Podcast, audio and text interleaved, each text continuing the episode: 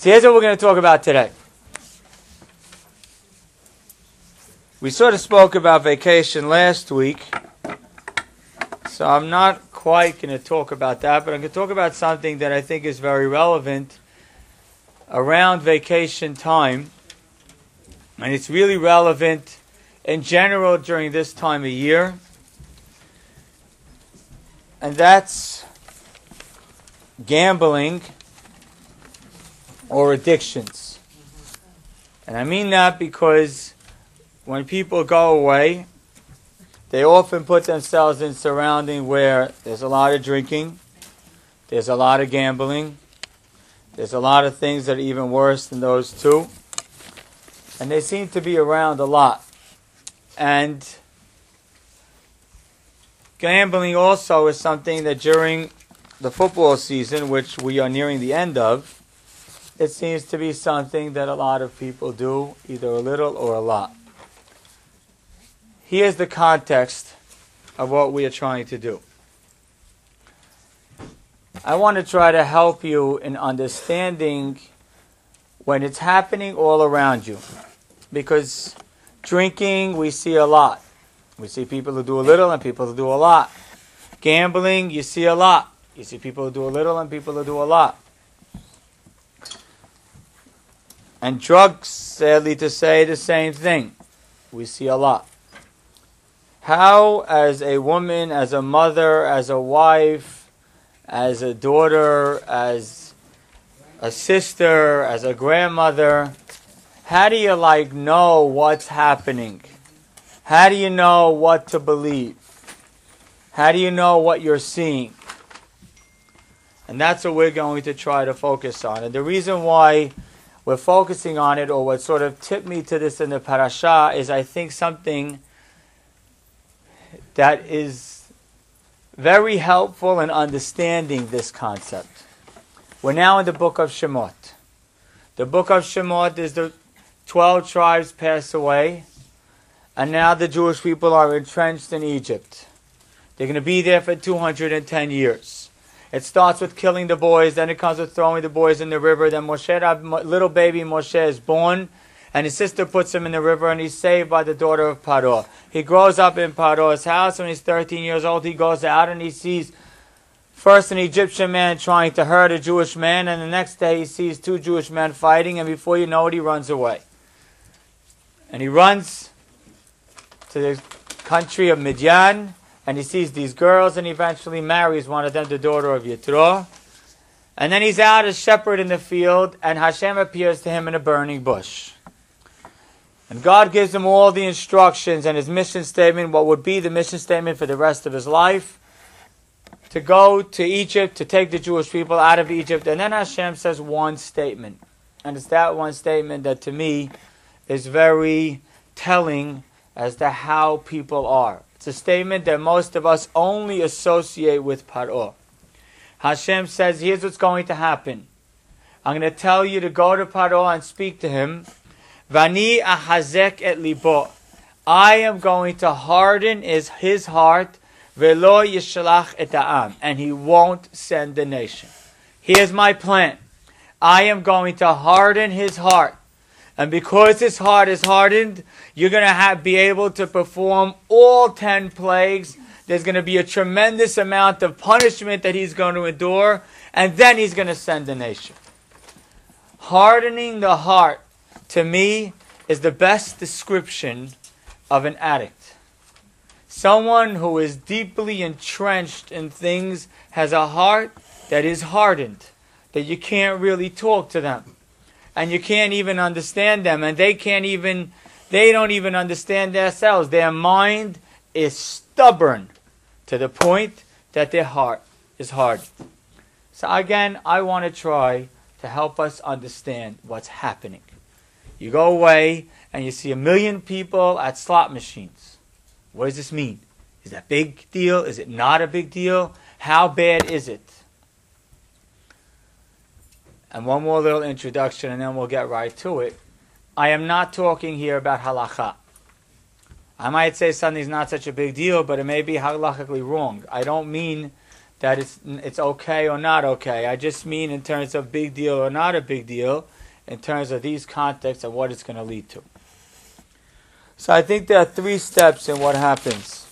It's slow, and then they become delusional, and then they become a joke. The classic question that's asked about Paro, every Jew has heard this question. How can Hashem up this? Let's start it from the beginning. The Rambam in his work in Hilchot Teshuvah says this famous and clear statement that every single person has free will. Every person is granted with the will and the power to decide and determine what they're going to do in their life. There's nothing good or bad that anybody is forced to do. Every single human being has free will, has the choice, has the power to make their own choices. Nobody can force you and no one can make you sin. You are the one who decides what you're going to do and what kind of person you're going to be. It's 100% in your power.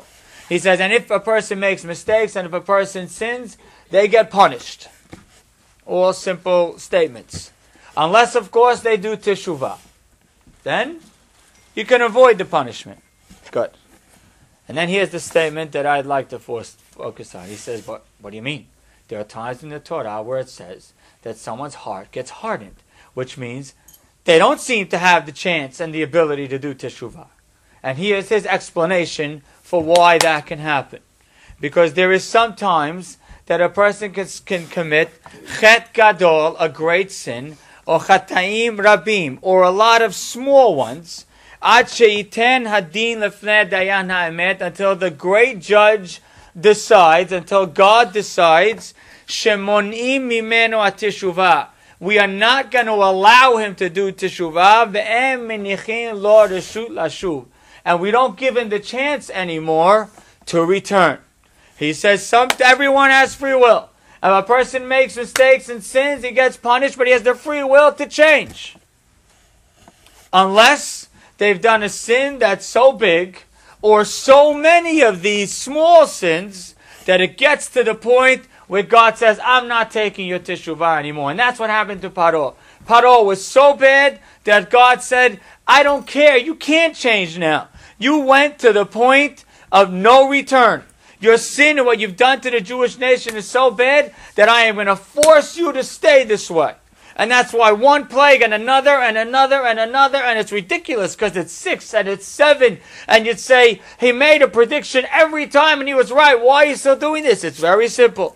God said, you got so bad that I'm not letting you return and change your mind. But in that statement, he gave us the little hint to what we're talking about. He says, sometimes a person could commit a sin that's so bad, or he could do a sin so many times that it gets to the point where there's no return.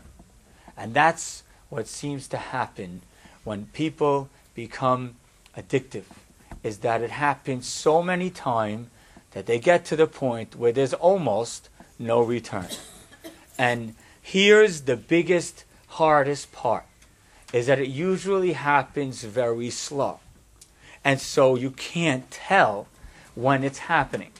Every single thing that is addictive has a start off that's not a big deal. Every single thing. A person takes a drink of beer on a Sunday afternoon watching a football game, whether it's good or not so good, it's not in and itself the end of the world. A person gambles a few dollars or a slot machine only when they're away. Again, I'm not saying right or wrong, but not the whole world doesn't end from it.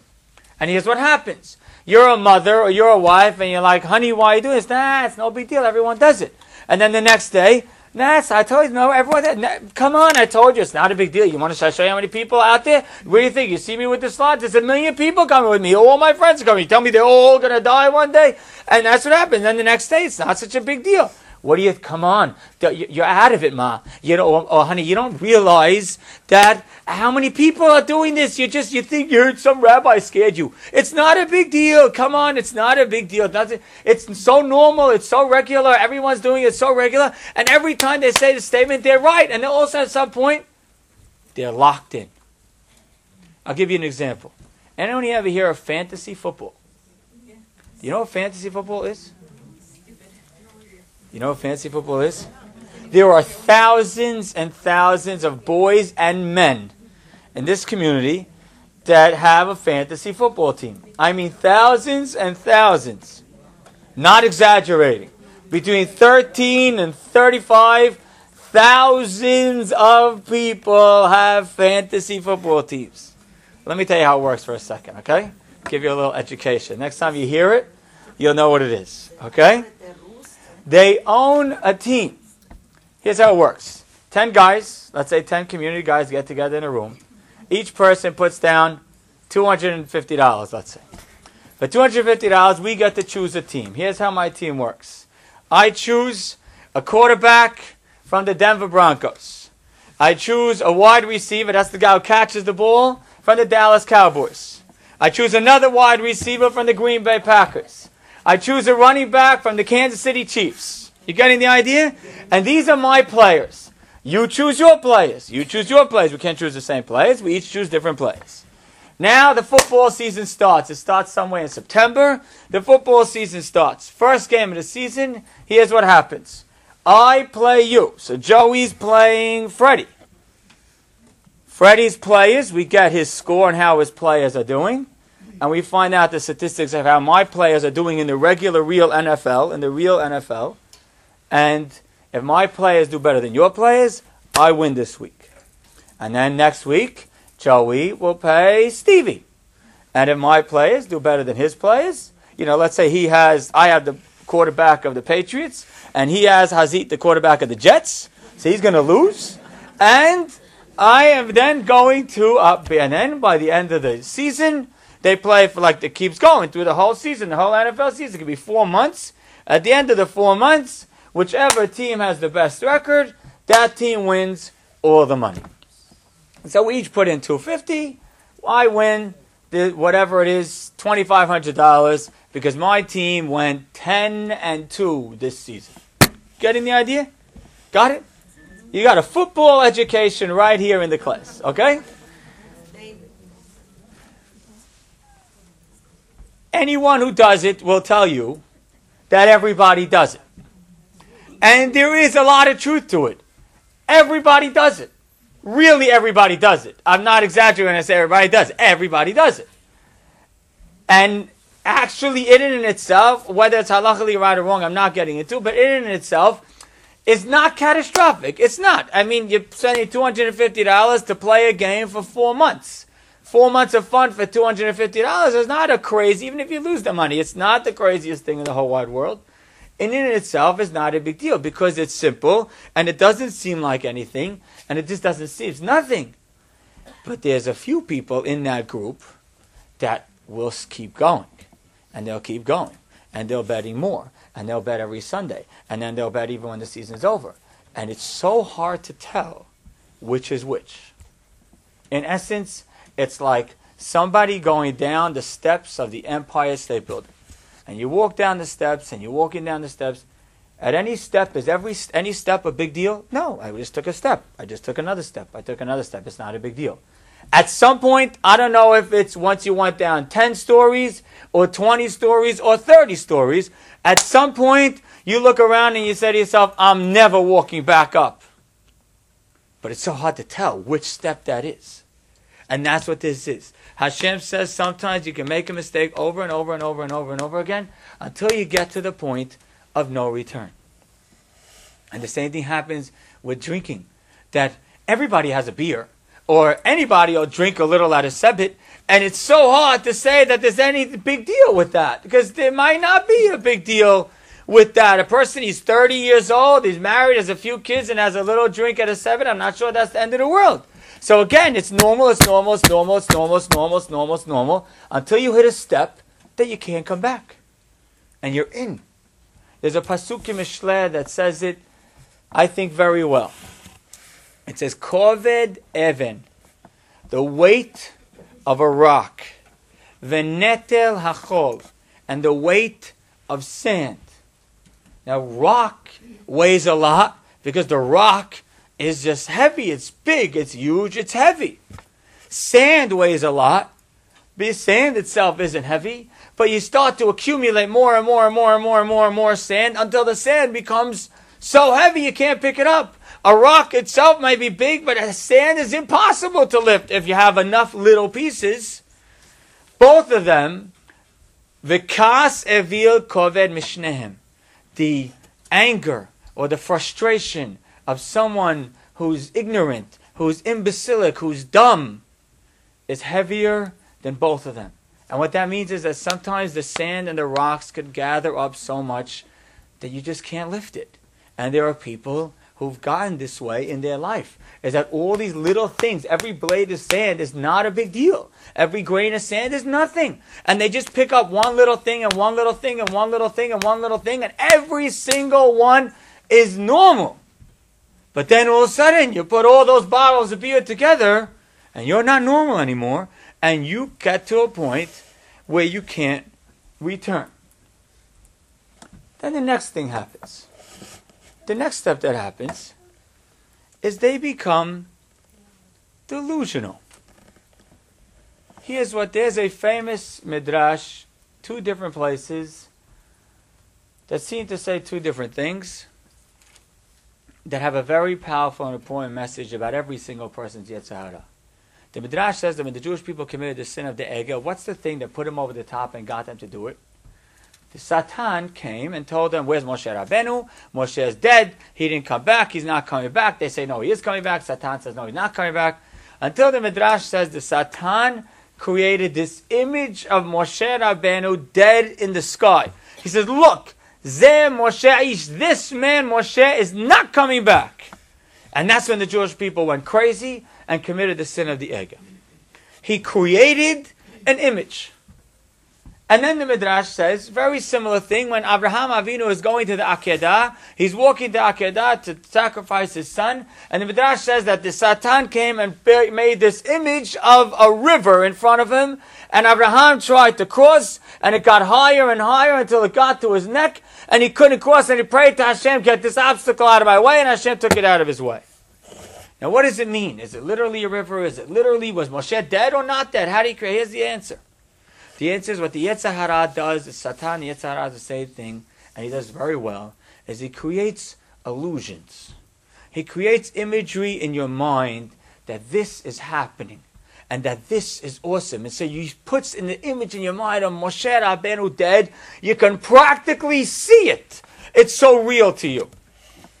And he creates those things, and they crush you. And this happens with this all the time. I had a boy who called me up a few weeks ago. He says, Rabbi, I was just in the Bahamas for the weekend. I said, okay, good. He says, Rabbi, over one weekend, this is a single boy, over one weekend, I made over $60,000 betting. He says, I was bad, forget it. He says, and Rabbi, you don't understand. I kept Shabbat, and that's why Saturday night I made $25,000 just on Saturday night.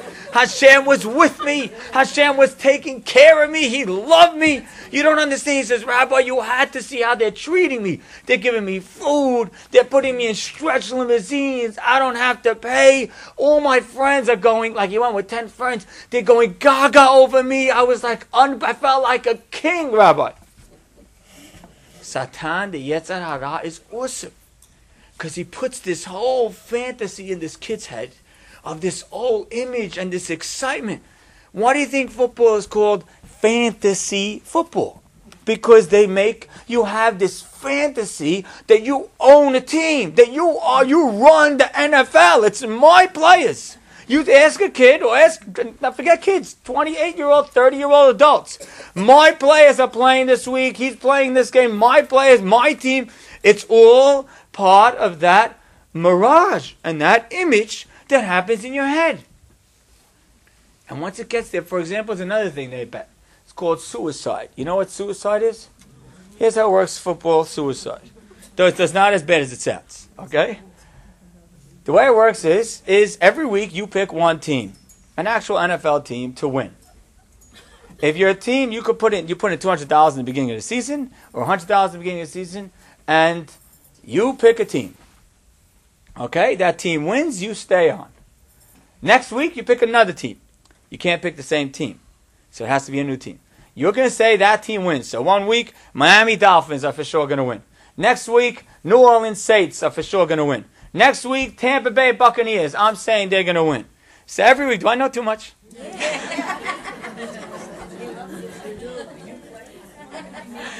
God for Has V'Shalom. Are you serious? You really asked that question? No, Has V'Shalom, not at all. I just know a lot of people who do. But here's what happens. Every week, a lot of people that playing, you could have in one pool, you could have 300 people playing.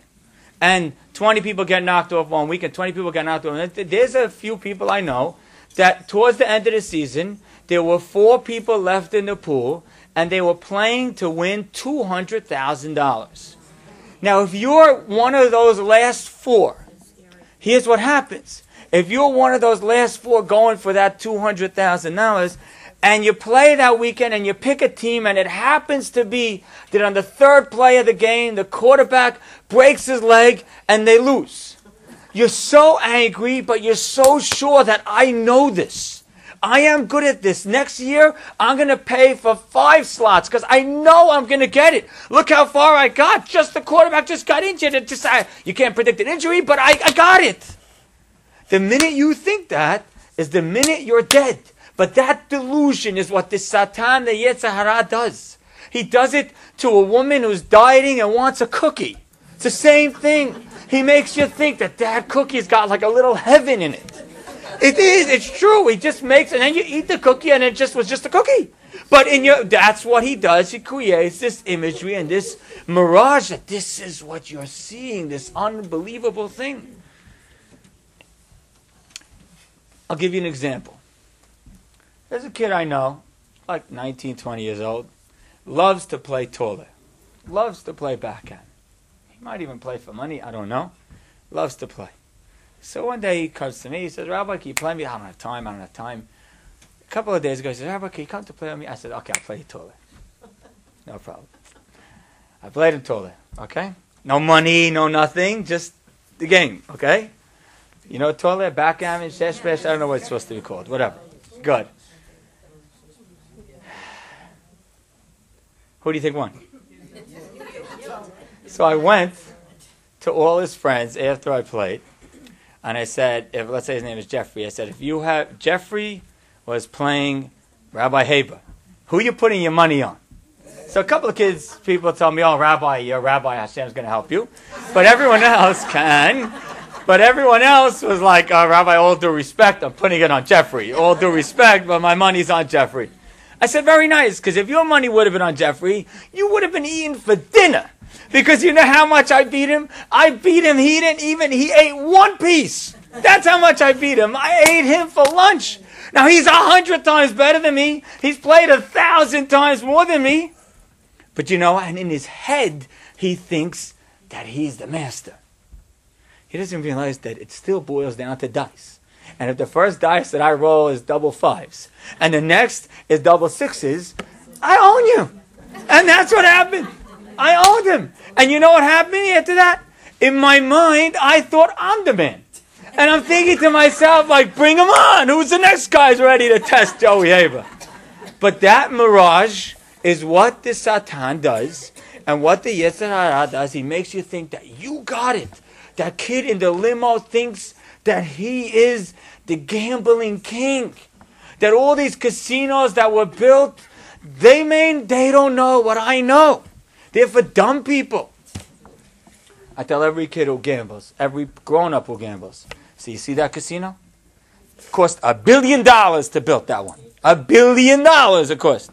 They built it all on dummies like you. That's the fact. They took your money. They took your... Oh, wow. Why do you think the guys who win a lot, they send them limousines and they give them free plane rides? Because they want them coming back. Keep thinking that you're going to win everything. They want you to think that. Once they know that's in your head, they own you for life. Once you get that delusion in your head that, oh, I got this, this is great. Once you have a drink that you feel, wow, I never felt this before. The minute you say that, you're dead. The Gemara, Masechet Sanhedrin, talks about gambling. And the Gemara says clearly that it's wrong, but the Gemara then says that there's a level of gambling that's worse than wrong. There's a level of gambling that the person can't even testify. We don't trust him on anything. You know, this guy gambles to this level, and he testifies that you bought something from you. We don't trust him. We don't trust him on anything. So Gemara says, what is that? There's one person who just gambles a little, and another person who becomes fully engulfed in gambling. Gambling becomes their life. And once it becomes their life, Eno men hayishuv, he's not from normal society. Because he doesn't think like a normal person. He doesn't understand things like a normal person. And once that delusion happens, it's over.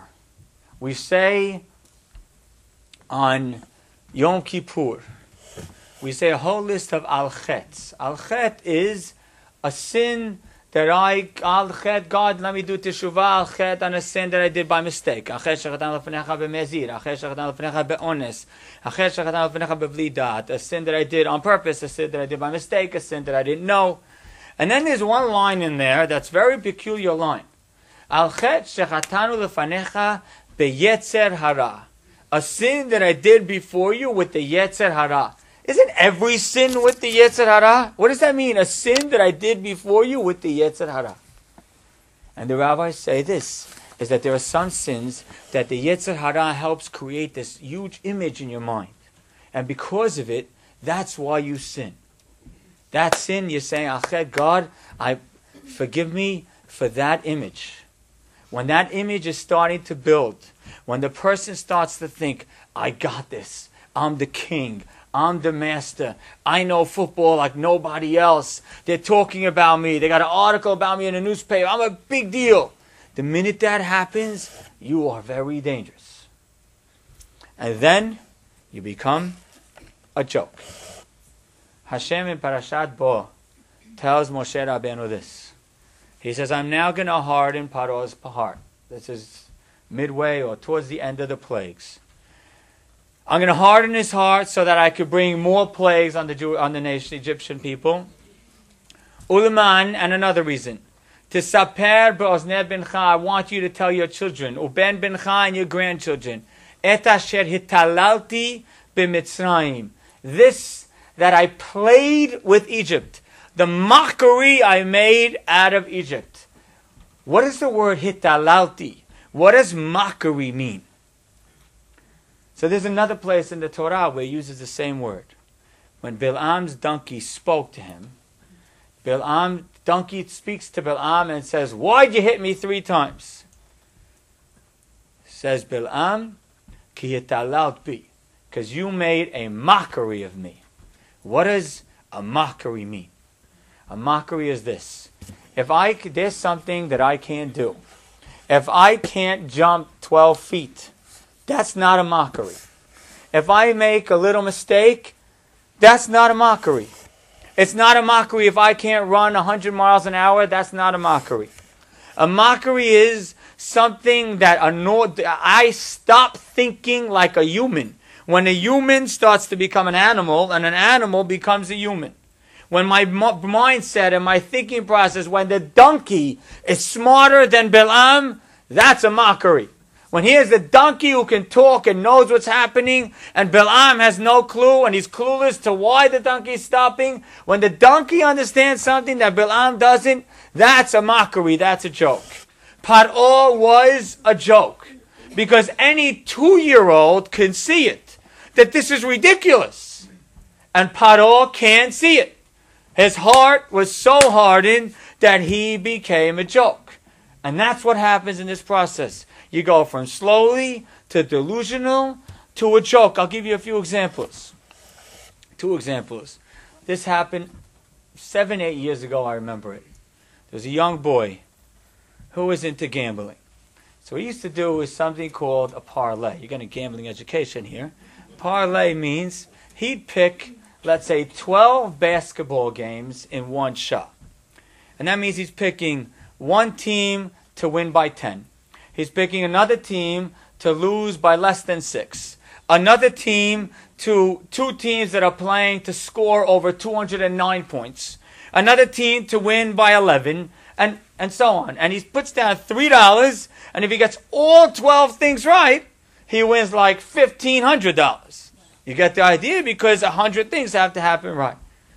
Guy put down $3 on a parlay, 12-team parlay, and everything went right. In fact, two teams didn't have enough points. The game went into overtime, and that's how they had enough points. Everything went right. So I saw the kid, and I said to him, okay, $1,500. He says, Rabbi, don't worry. I'm giving you the Masechet for some organization you have. I said, oh, how nice. I said, okay, good. 2 days later, call the kid. I said, okay, where's the Masechet? He says, Rabbi, I don't have $1 left. I said, what do you mean? He says, I just gambled it away. Now, you're a joke. Well, let me give you a better example. This is a true story that happened in the community. It's someone who actually helps people, I think, now. And he tells a story, it's a famous story. As a young boy, he was a gambler. He was a big sports fan and a big sports gambler. So he put money down, $100, $1,000, $100, $1,000 on all kinds of sports. He was winning for a while, and then he started losing. And he's $2,000 in the hole, and then he's $5,000 in the hole, until he gambled again, and now he's $10,000 short. He's short $10,000. A kid, I don't know how old he was, maybe 18, 19, he doesn't have $10,000, okay? He has guys coming after him for that money. They want to hurt him unless he gives them money. So he's under so much pressure, he says, okay, here we go. We're going to play double or nothing. We're going to put down money on this game. If the team wins by 13 points, then I don't owe you anything. If they win by 12 or they lose, or less, or they lose, then I owe you $20,000. Got it? Now, right here, stop right here, and you say, you're a joke. But let me show you how big of a joke. So the team is playing. I think it was the Lakers. And they're playing, that's from LA. And they're playing and they're doing great. They're winning. He picked them to win by 13. They're winning by 20, 25. He's got this. Now, this is how it works in basketball. Is once they know the game is basically decided, like there's 25 points, you're not coming back. They put in like, it's cool, they put in the scrubs. Like they put in the hazit cases. They put in the, it's called garbage time. Like they just put in, then you guys just end the game, okay? Whatever, do whatever you, whatever. So they put in the scrubs. The game is 17 points, 15 points, back to 17, back to 19, down to 15, down to 14. There's 3 seconds left to the game. The guy on the other team gets the rebound, and he just, for no point, because the game is over, just runs to the other side of the court and just flicks the basket in. No one even stopped him. Nobody cares. And it went from 14 points to 12 points. Wow. And he was down $20,000. Wow. That's the joke. Paro became an addict. Watch any human being who was watching Paro as it happened would have looked at him and said, how dumb can you be? How possibly dumb can you be? Do you ever see an addict? They're exactly the same way. How could you possibly take another shot? You see what it's doing to you. You see what it's doing to your marriage. You see what it's doing to your future. You see what you're doing to your kids. Do you love your wife? Yes, I do. Do you think you have a good future? I really do. Do you want to have money? Yes, I do. It's so clear. And then a day later it happens again. Or they have a great spell, so it's a month later. But then a month later, they're so back in. They became, there's no other better description than like Paro. Their heart, they did it so many times that their heart is hardened and it's stuffed and it's like a rock. And it becomes a little bit of sand that piles into a little bit of more sand until there's so much sand you can't lift the truck. And that's what happens. It becomes so much, and you don't know what point it is because it's so hard to identify which step made it happen. And they're delusional throughout the process, and they're telling you it's no big deal. And in the beginning, when they said it's no big deal, they were actually telling the truth. It really wasn't a big deal. And they didn't realize that this Sunday wasn't a big deal, and next Sunday wasn't, and next Sunday wasn't, but all of a sudden the 12th Sunday was. They didn't realize it. And now all of a sudden they became these delusional people that have this whole imagery of what they're going to become.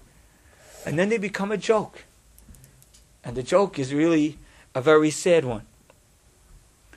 So we're almost done the class. I didn't even tell you what to do. Now I'll be honest with you. I'm not a professional. And I hate people that aren't professional that act like they are. So I'm just going to give you a couple of quick thoughts about this concept, because when you're sitting and watching around you, and a person in a week from now or 2 weeks from now, you're with someone and someone says, yeah, it's not a big deal. You just got drunk for the third night in a row, and they tell you it's not a big deal. These are a couple of things, the best that I can do, I think, that we need to know. Number one is, you are lucky if your family members never get on the stairs. That means if they never have that beer, and if they don't even do fantasy, and they don't even drop $10 on a game, and they don't even try any of these things, you're lucky.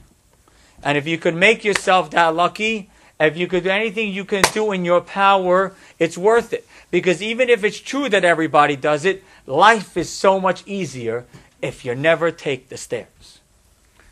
The next thing you can do is really pay attention.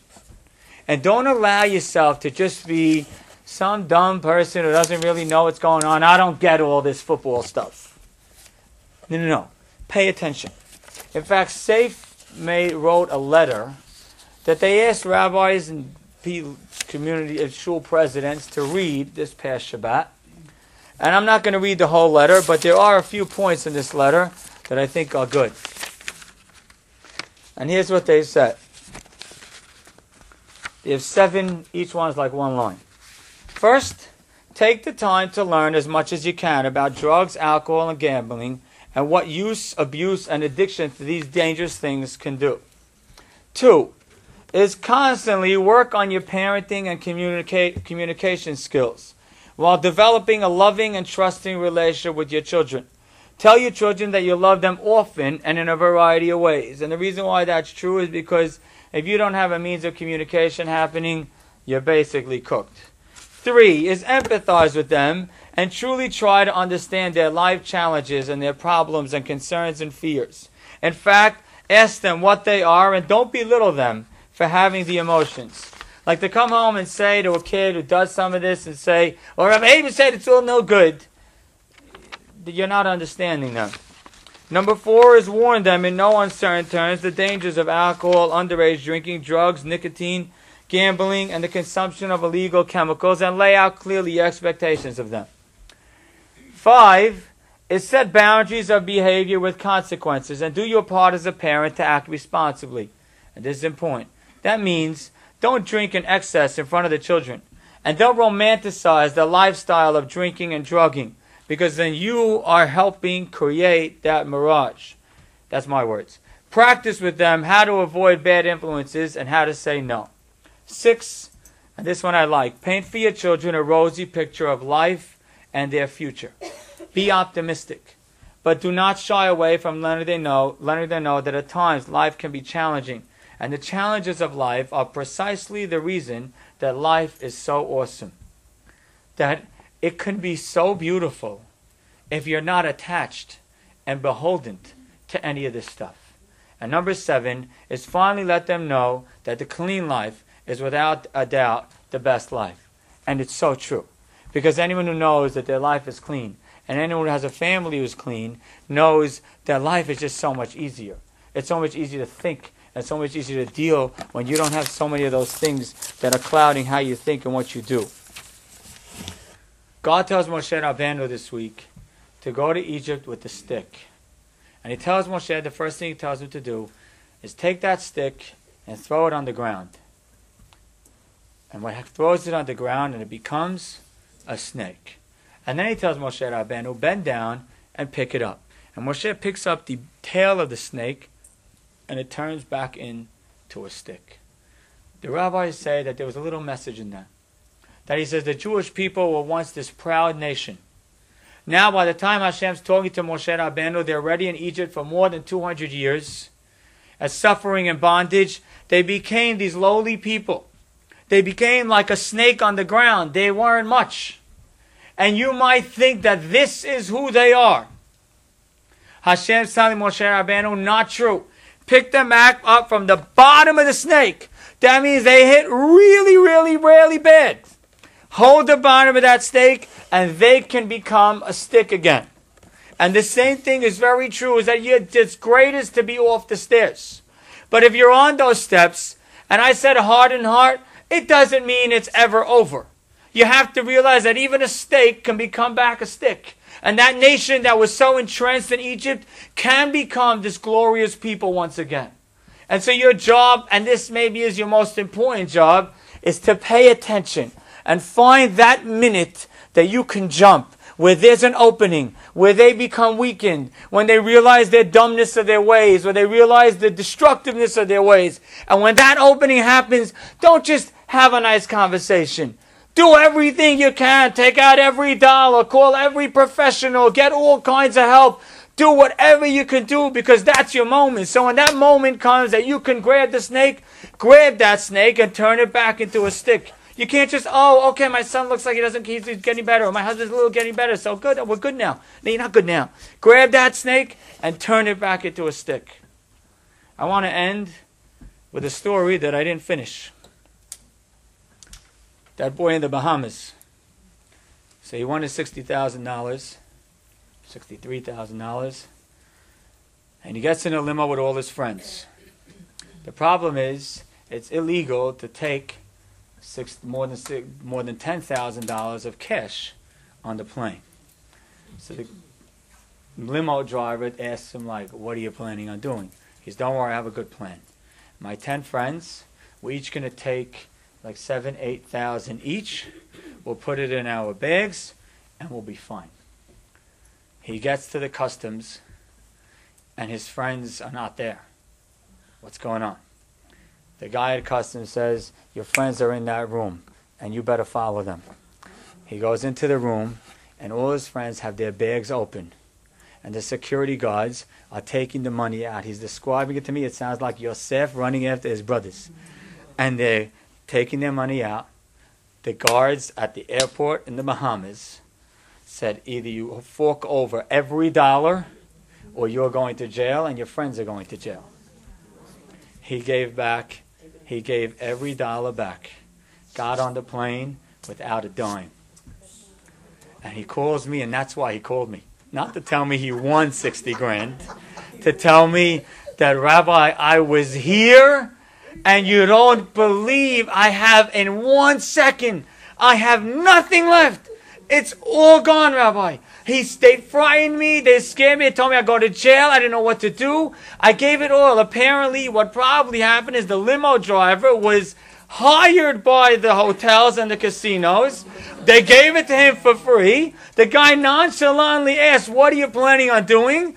They probably paid off the guards. Good God knows what kind of guards there are in the Bahamas. Paid off the guards, and they opened all the bags and took all the money, and there's a bunch of 20-something-year-old kids that they don't think they're going to anything is dangerous. It's no recourse.